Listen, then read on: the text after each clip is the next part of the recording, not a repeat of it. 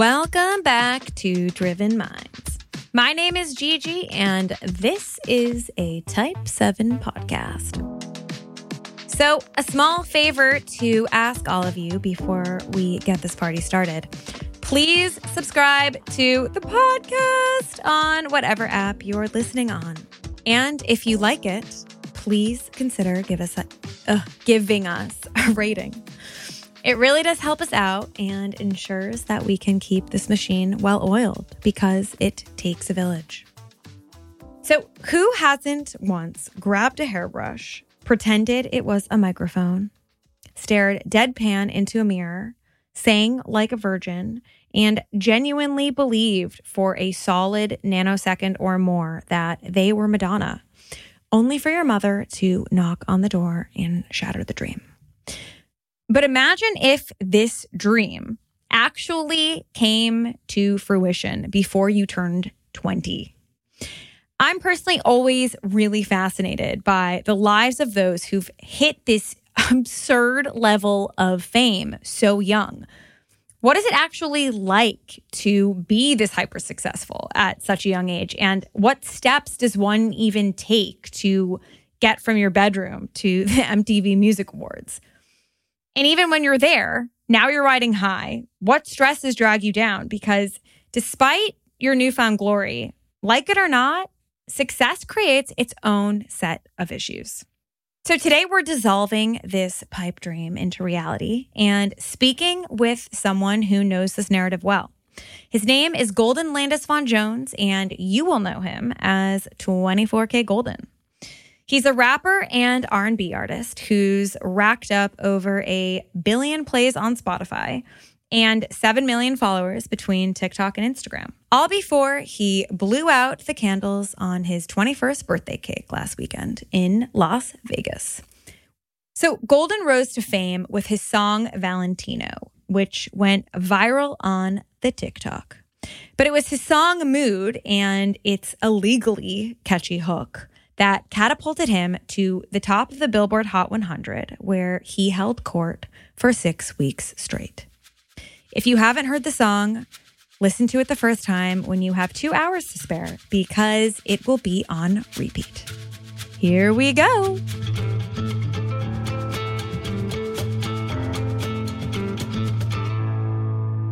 First of all, happy 21st. I saw glimpses of you living it up in Vegas on Instagram stories, throwing some cash money in the air. Yeah, you know, uh, still recovering. I'm sure that was your first sip of alcohol you've ever had, too. First right? ever. Crazy. what poison did you pick? Tequila reposado. I've been there many a night. Exactly. So you're from San Francisco. Tell us a bit about your upbringing. Yeah. So yeah, I was born in San Francisco, more specifically Lakeview. I have a mom and dad that really, really love me and Aww. me and my sister, and they sacrificed a lot. How old's your sister? It's about to be her birthday. She thinks she's about to turn 17. Oh, what's her name? Sage. Beautiful name. How'd you get your name? Oh, that's a cool story actually. Give it to me. I was born in, in the year 2000, which Oh is the year of the Golden Dragon. Ah. And Wait, in, in like Chinese New Year? I'm also Year of the Dragon, by the way. oh, perfect. Yeah, a few years behind you, but a Year of the Dragon nonetheless. So I was born in the year of the, of the dragon, but this was a special dragon year because only once every 60 years, I believe, is the golden dragon. Oh. So growing up in San Francisco, we got a lot of Asian culture surrounding us. And my dad's coworkers were telling him like, yo, that's very lucky. That's really lucky. What are you going to name him? And he was like, I don't know. Maybe I should name him Golden or something. He talked to my mom about it. And my mom was very resistant at first. She was like, I don't know. What if kids are going to make fun of him at school, call him Mm. Goldilocks, golden showers, all this Golden other showers. stuff. And my dad was like, I love that her mind went there. Very hip mom. My mom has no idea what a golden shower is. Parents know more than we think. They just be playing dumb It's sometimes. probably true. Oh God, I hope my mom doesn't know what a golden shower is. For your sake, I hope so too. um, so, boom, right? My dad tells my mom she doesn't want to do it. She thinks I'm gonna get made fun of. And my dad's like, all right, well, just think about it. You know, don't we don't gotta decide yet. You got a couple more months till you pop. So My dad likes to go drive by the beach sometimes and look at the water. And after work, he finds it calming. Yeah, as one does. Spiritual. And he went and drove by work that next day or shortly after that. And it was sunset. And he turned on the radio and the song The Golden Time of Day came on. Signs. And he's looking out over the water in the Golden City, in the Golden State, with the song The Golden Time of Day on. And once you know it, the sunset was a beautiful golden color. Oh my God, it's all coming together. It's too many signs to ignore, you know? Totally, totally. So he came back and he told my mom what, what happened. And she was like, well, you know, you can't turn a deaf ear to the universe. So Mhm. let's uh let's run with that. And were you made fun of in school for your name? I think I got made fun of like one time in like karate camp when I was like four or something like that, but that was about it. So many people made fun of my name. My name is Gillian. My real name is Mhm. Gillian, and everyone would call me Gilligan. And it drove me up the fucking wall. And that's actually why part of the reason why I changed my name to Gigi. That and because no one said Gillian right. They'd call me Jillian. That's real though. Like I don't know, your name is very special, and if your name gets tarnished, I could see how you'd be just like, like, uh, y'all don't even y'all don't even deserve to have me have this name. I'm Totally. gonna go. I'm gonna go change it up. Yeah. Maybe if y'all behave better, you can have it back. Yeah. What is your earliest memory around music? My earliest memory is is music, which is crazy. Like when I asked my parents about this, they're like, I can't even believe you remember that. Like I might have been maybe two years old or three years old, and I distinctly remember like laying in bed and looking up because there was like a window and it was nighttime and there was light kind of from the moon shining through the window. So I remember looking up at that window. My mom on my right side and my dad on my left side, and they're both singing in my ear in harmony, like stereo, stereo. My dad's voice is low and my mom's voice is high. What song is that? It might be like an old Michael Jackson song or All right, there's taste. Something like there's that. taste in your family. but yeah, I just that's my earliest memory getting sung to. And did that affect you in any discernible way that you can trace back? I think that was just the start of being surrounded by music. Like there's this church in San Francisco called Glide Church. It's like come everyone is welcome. It's just about the music and the vibes and, and, and a good message. And they would always have a huge music portion. My mom would always sing to me and play like everything, every type of music in the car. So I was always had just taking it in, absorbing it. So, give me an idea of when the storm started brewing for you then. I mean, were you making up songs when you were in high school? Because you must have done something right in your teenage years for you to be this total sensation at such a young age. I think it was, it was all around like sophomore, freshman year of high school, sophomore year of high school. Freshman year is when I started being like, all right, let me let me try this out because I'll just be kicking it with my friends and we just be bored. And Mhm. someone would be like, well, you want to throw on a, a YouTube beat and freestyle? So we just all be like four deep in somebody's parents' car, just playing YouTube Playboi Carti type beats or whatever off the aux cord and just going around taking turns freestyling over it. And we kept doing that every time we hung out. But me being me, I realized I was good at it and I didn't want to stop doing it. So every time we hang out, it turned into me like freestyling for like three hours. And they're like, bro, if you're going to do this, you might as well like go actually do it. And I'm like, eh, I don't know. Yeah. So my real hype man was is my big brother Paperboy. He's this notorious community figure in my neighborhood Lakeview, and he owns a sneaker store called Dream Team. Colloquial big brother or actual big brother? Not actual big brother, like just Okay, like got it. the Close closest thing to it, you know. So he he was like, "Yo, when are you gonna make a song? Like, you should just make a song and drop it and get popping at your school." And he had a studio upstairs because he does music himself, and he just kind of made it a reality for me. And I remember dropping that first song the same night, putting it on SoundCloud, texting it to everybody at my school, and just being like, "Well, let's see how this goes." Yeah, throw caution to the wind. Can you sing a verse from it? if I still remember it, this one is not even. It was like the chorus one, like my whole life I've been getting money. Being broke is a joke, and I find that shit funny. I stack it all up like buck after buck, and dun dun dun, cause shit and ducks get plucked. So it was it was my, very much my my you know first song. We've gone a long way from there, but at the time it was like, oh, this is fire! Like this is the craziest thing ever. How old were you?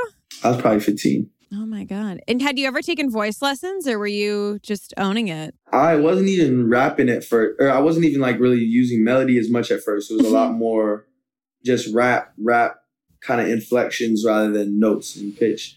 But before, when I was like in elementary school, I had done voice lessons for a couple months just on like some random shit. And then when I was in middle school, I did uh like choir just because that was the art that all my friends were in. So I was just like, all right, well, let's Right. just kick it with the homies.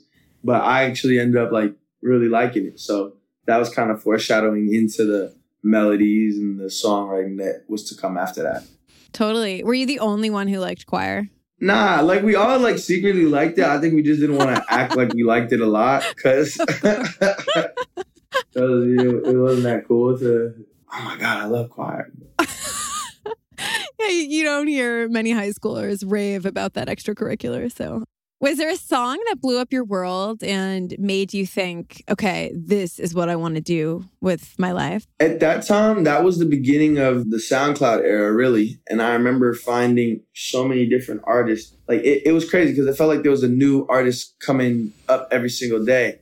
And some of these guys I would find with only a couple hundred followers or a couple thousand followers. And then Mhm. boom, a year later, six months later, they're going crazy on the underground. So I was like, man, if I can make better music than these guys, then Mm. I should be able to do the same thing. Like that kind of set me off and was just like, all right, if they can do it, I can do it.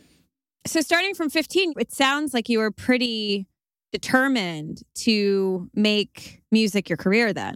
I didn't know it was going to be my career. It was more just something like, I'm doing this right now, so why not do it to the biggest capability I can? It wasn't until like probably my senior year of high school that I was really like, all right, this is what I want to do because it was college and I was applying and I was always good at school, but Mhm. I had a lot more fun doing music, and I knew that I'd probably enjoy that more than if I was uh, investment banker. Was that your backup plan, investment banking? That was my plan A up until it really took off. Up until I got to college. Yeah, So you said that in your senior year was when you realized that you wanted to do this a bit more professionally. Where did that turning point come from? I don't know. I'm very much. If you tell me I can't do something, I'm gonna go do it. Kind of guy. Mhm, Ignites the fire. Yeah, and I just remember like there was this dude that uh, that we was in like the same friend group in high school or something. He was we was like at a party after prom or something like that, and he was just like, "Yo, bro, like you're really smart. You should kind of just stick with the business thing and uh music thing. Like I don't know, man. It's that's cool, but like you're really smart. You should go do that." And I was like, Mm. man, I'm about to show, I'm about to make your ass look so dumb. Like, let me show you what I can really do because I just don't like being told what the limits of my capabilities are. I'd rather go find that out for myself. You're laughing your way to the Billboard Hot 100. So jokes on him. Exactly, and it's like I, this is really what I love, what I love to do, and I feel like if your work isn't what you love to do, then why do it?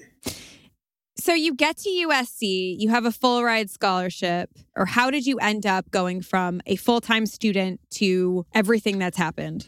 So I, when I got my record deal, it was really first in the first semester that they even started courting me, and I knew that there was a chance I was going to sign. How'd that happen? They just like called you, or how'd they find you? There was this blog site called DJ Booth, right? They write articles just on music, hip hop, opinion pieces, stuff like that. And maybe four years ago, 2017, 2018, there was an article that came out about the the stigma of being a SoundCloud rapper, right? Mm. because back at that time, if everyone and their mom had a song on SoundCloud and it was just like, oh, you're not taking this seriously, like SoundCloud rapper was like a derogatory term. And basically what the article said was like, yo, don't judge people on the platform they put their music on, judge people on if it's actually fire. Yeah, So the, the writer was like, if there's any of you so-called SoundCloud rappers out there, send me your music and I'll listen to at least 40 seconds. So I saw that. I Instagrammed him. I, I DM'd him. I sent him a DM on Twitter. I emailed him. Oh my God. I was like, I need him to hear that. So boom, send him the songs, kind of forget about it. Two weeks later, he posted a follow-up to that article, just talking about like, hey, I listened to these SoundCloud rappers. Here's what I thought. And he just spoke really, really, really highly of of my music. And uh, I guess this producer, DA Got That Dope, ended up seeing it. And he was just coming up off of Taste in a major way. What's this guy's name, by the way? DA Got That Dope. So when he showed the label Valentino unreleased and a couple other songs I have, they were like, oh, fuck, you're right. This kid is good. And I remember walking out of class one day to my friend's dorm and getting a call from this random New York number. I didn't even know anybody in New York at that time.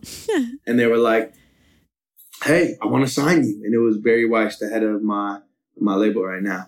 That's insane. He's also really iconic. Didn't he start like Britney Spears and NSYNC? Yeah, Britney, Chris Brown, I think, NSYNC, Shaq for the Shaq oh albums. Oh my god. Did you have a hernia?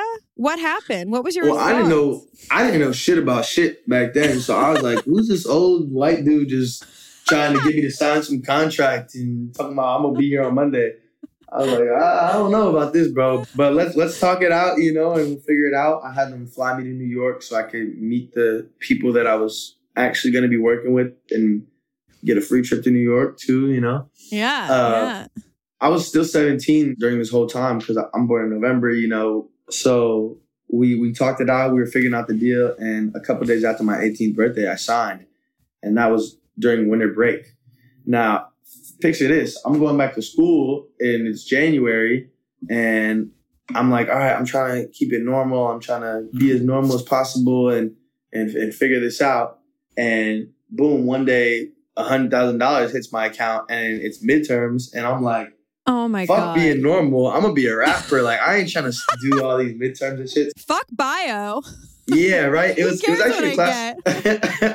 it was actually a class that I liked that I was in. It was like a business class, and I just finished my midterms and found out later that I still got to be on it. Went to went to my friend's dorm room, did like a, a seedy, dirty bong rip, and then I went to my my next class, and uh, which was like I'm very active in classroom discussions. I also was. I can see it for you. I, I know you definitely always got 100 out of 100 on your participation points, right? I did. It was the only thing I got 100 out of 100 on, by the way. so so boom, you know, my, my teacher kind of leans on me to be that that light for the classroom, you know. I didn't normally smoke before class, but that day I was just feeling like fuck it. Yeah. And and that too. day was the day that my teacher was really, really leaning on me. Like, I realized if I wasn't talking, nobody in the class is talking at all. So she kept being like, Golden, do you have anything to add to this? Do you have anything to say? And I'm just like trying to look at Grailed on my computer and like not pay attention at all. And, You're like in space. she keeps getting mad at me for like being off the assignment. And I'm just like, I'm not even going to be here in a couple of years. Like, you know what? I got an emergency. I need to go. And by the way, I won't be here next week. And then I never showed up to any of my classes ever again.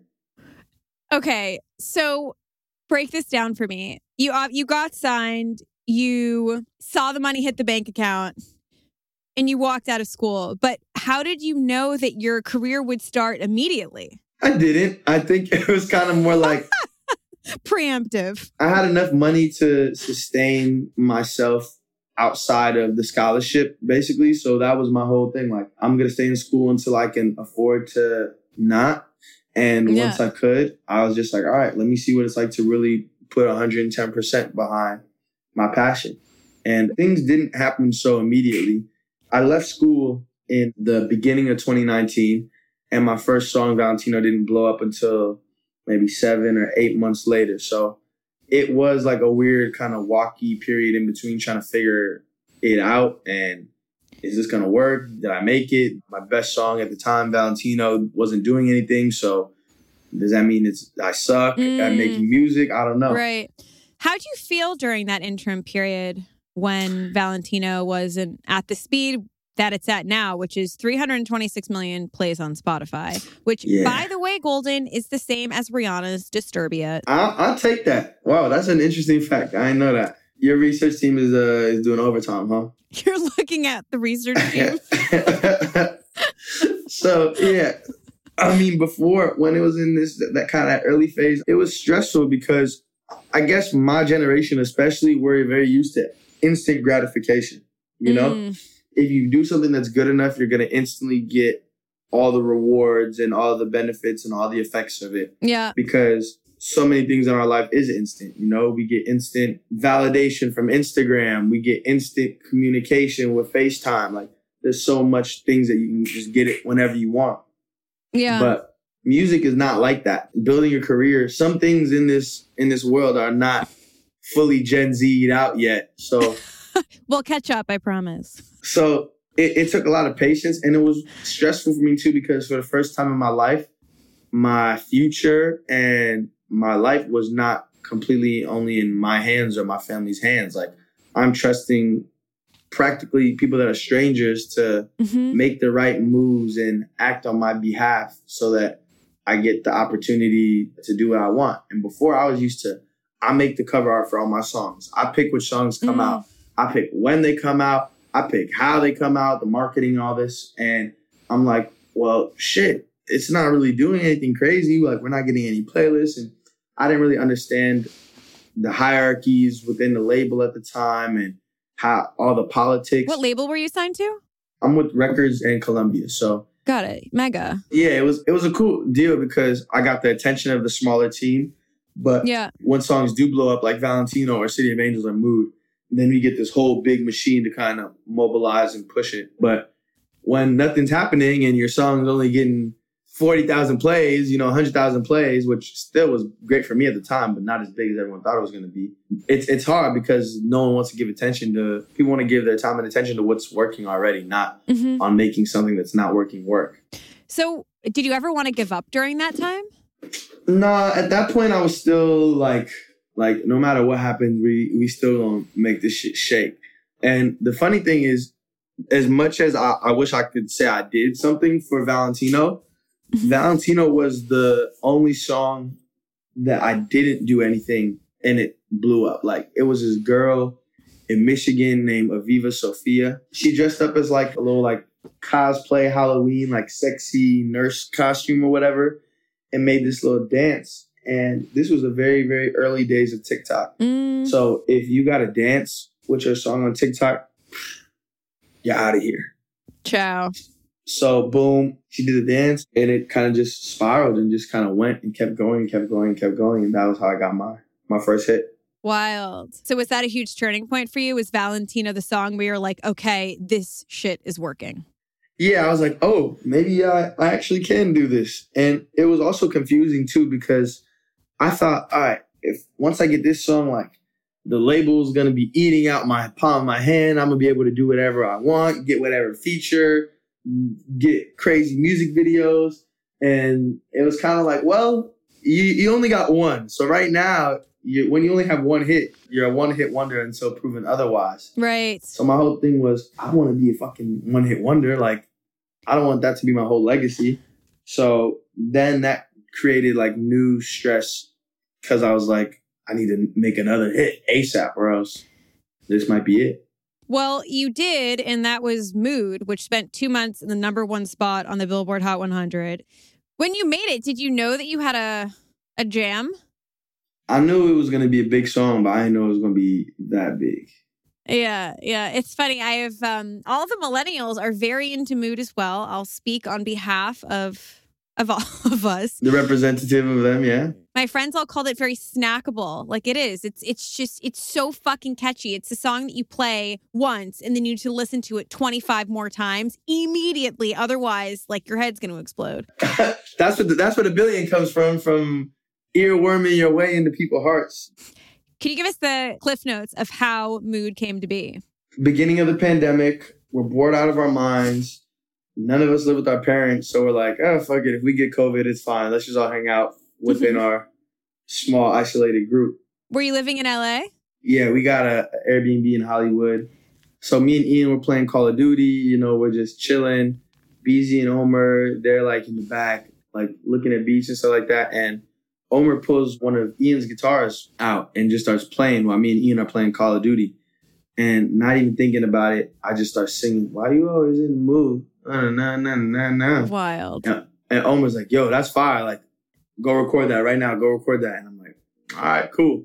So I record, I write the hook in like 10 minutes, record that. Ian goes and does his verse. I go do my verse.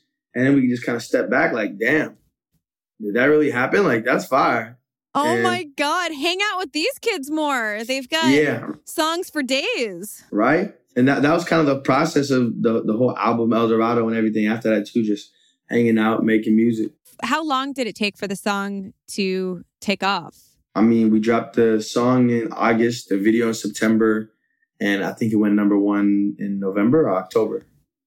So you've, on top of Valentino, set the bar insanely high for yourself. I mean, does your own success fuel you or intimidate you? I feel like before it used to be more fuel, and now it's just more like, oh, stop! Why am I? Why does things keep going well? Like, am I going to be able to maintain this? I don't know what's going on. A little bit of like imposter syndrome, but I don't know. It's a, it's a duality because at the same time, I know this is exactly what I'm supposed to be doing, and that those voices that are telling you that you can't do that, those aren't the ones to listen to. You mentioned imposter syndrome. In what way does that manifest for you, thought wise? I think it's just more like anxieties and like putting unnecessary pressure on myself. Like, I don't know. Imposter syndrome is where you just feel like, did I really do this? Is am I supposed to be here? Mm-hmm. I don't know. And you know, Why me? yeah, yeah. And I don't know. It's weird because I used to have like delusional confidence. Like before any success, I was just like, I'm shit. Like I, I already know what's about to go down. But then once I actually did what I said I was gonna do, it was like, was I actually supposed to do that?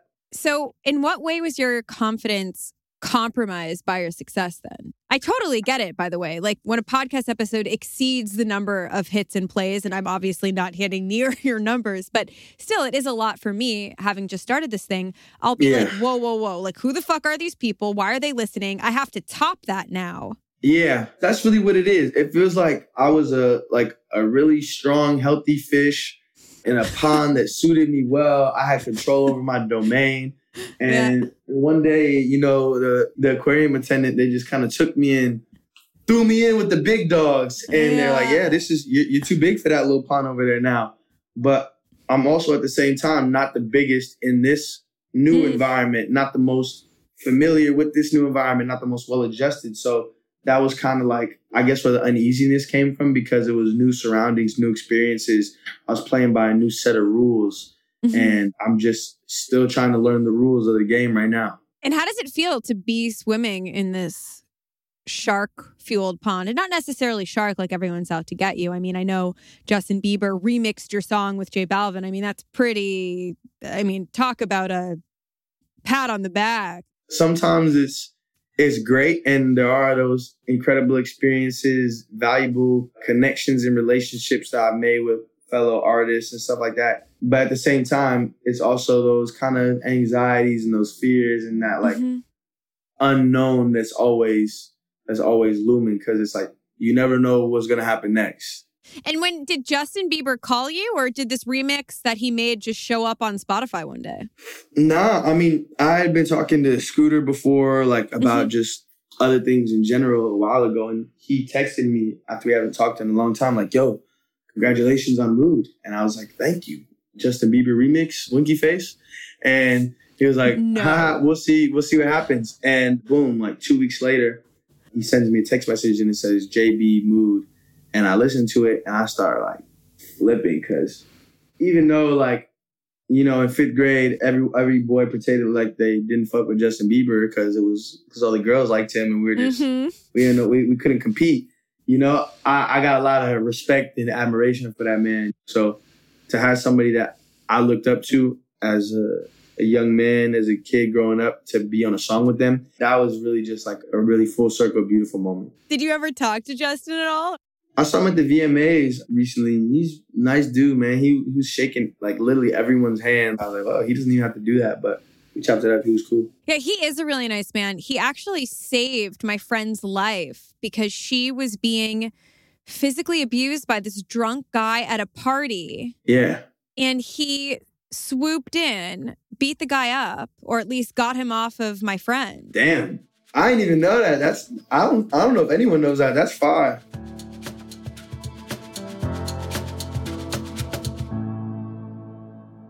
What has been the biggest hurdle or obstacle so far that you faced in your career? I think after Mood came out, it was definitely a, a, a really difficult and like just dark period because of all those pressures that we were talking about before and those expectations and that just negative introspection, overthinking, anxieties and stuff like that.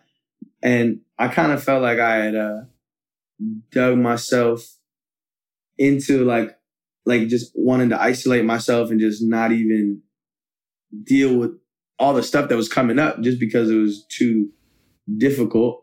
But I feel like I, I worked through that and I'm there was purposeful things and efforts I made to kind of like get back to my regular happy self. What efforts did you make? I don't know for everybody, but for me, like I actually had to I had to put in effort to be happy. Like I had to force myself to go to bed at this time. I had to force myself to wake up early and and you know say a prayers and write down whatever mm-hmm. came to my mind. You know, like journaling.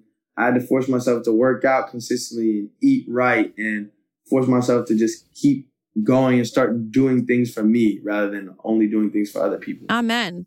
Did you enjoy the success of Mood at all? Like, were you able to do that despite the anxiety and the pressure that came with it? I mean, I did. I think I would have enjoyed it a lot more if it wasn't a, a global pandemic. Oh my God, fuck, that's right. Right? Because if it was if it was a regular year, I would have been going all across the world, doing all these yeah. festivals and stuff like that. And now I'm kind of getting those things as back pay right now. It feels like, but still, it's not the same as doing it when your song is white hot. You know? Are you afraid that you won't make another song that is as sensational as Mood? Mm, at this point, I don't really like care. I guess because mm-hmm. I I did that without trying in that moment when I was making the song, thinking like this is gonna has to be a number one. This has to be da da da. It was more just like having fun and making music with my friends. So I figured if it can happen like that one way, right, it's probably not gonna happen from me putting all this unnecessary pressure on myself and weight on my shoulders. I should probably just try to keep having fun with my friends and making music, and we'll see what happens. But right after Mood came out, it, it took me a while to get to that perspective and that line of thought. Like after Mood came out, I thought every song that I was gonna drop had to be that big, or else it was a failure. Mm. And how did it feel when you did make a song that wasn't as gargantuan as Mood? I mean, I don't know. It was it was it was weird because I like the song that came out right after that, Coco, for example. It's got about a hundred million streams on Spotify. And if you had told me two years ago, hey, you're gonna have a song with 100 million streams, I would have been like, oh, right. oh shit, like that's yeah, crazy. you lost your socks. Yeah, totally. But but now, like a song with 100 million streams doesn't feel as special or as noteworthy once you have a song with a billion streams. I got to be grateful for what is coming my way and what does happen. You mentioned anxiety. How does that manifest for you? Yeah, I think it was probably like before that too, just having to grow up. I don't know, because when when I was a kid, I never had depression. I never really felt anxiety like that. Like I had a really great overall childhood. When I started feeling those things, I was it felt weird because it was like, why am I 18 years old, 19 years old, feeling new feelings for the first time? Like I thought I kind of did that all. Like I yeah. thought I thought I did the tutorial already. like we already figured out what everything was. And I don't know, sometimes it would be like like, yo, I got to go to this party and I know there's going to be like big people there. And am I, what I, am I going to say something dumb? What do I, what do I do in that situation? Sometimes it's like, well, fuck, no one is communicating. I don't even know what's going on in my own career. Like, mm. am I good or is everything good? Yeah. That's, it was, and it was just all these different things. Then you got your personal life. You got people asking you for things all the time. I'm on tour and everybody's calling me to fix their problems. And it's just like, spreading myself too thin and stuff like that. That's why I really uh where I really dealt with those kind of troubles.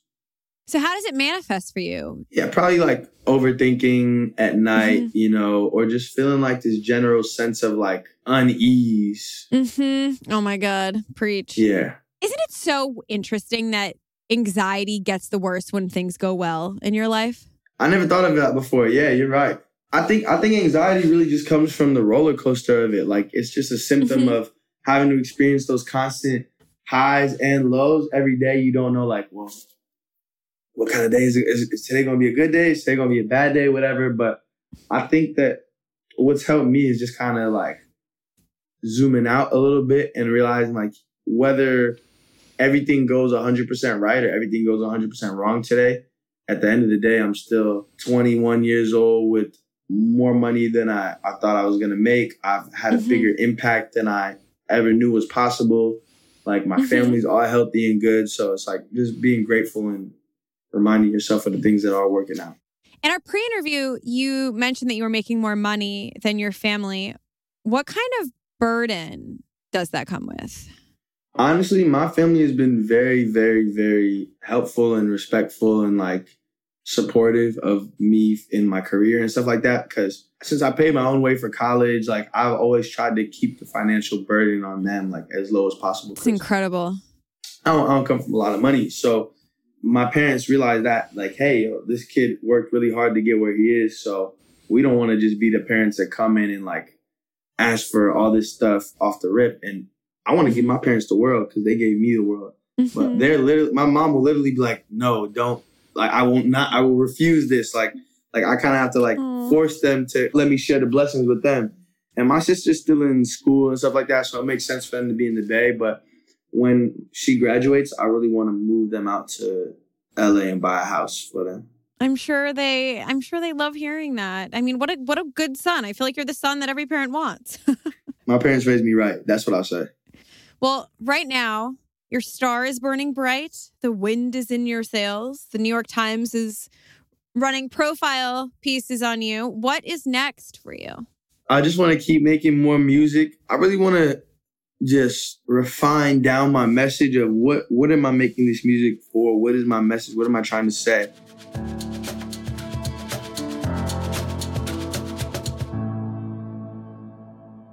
What drives you?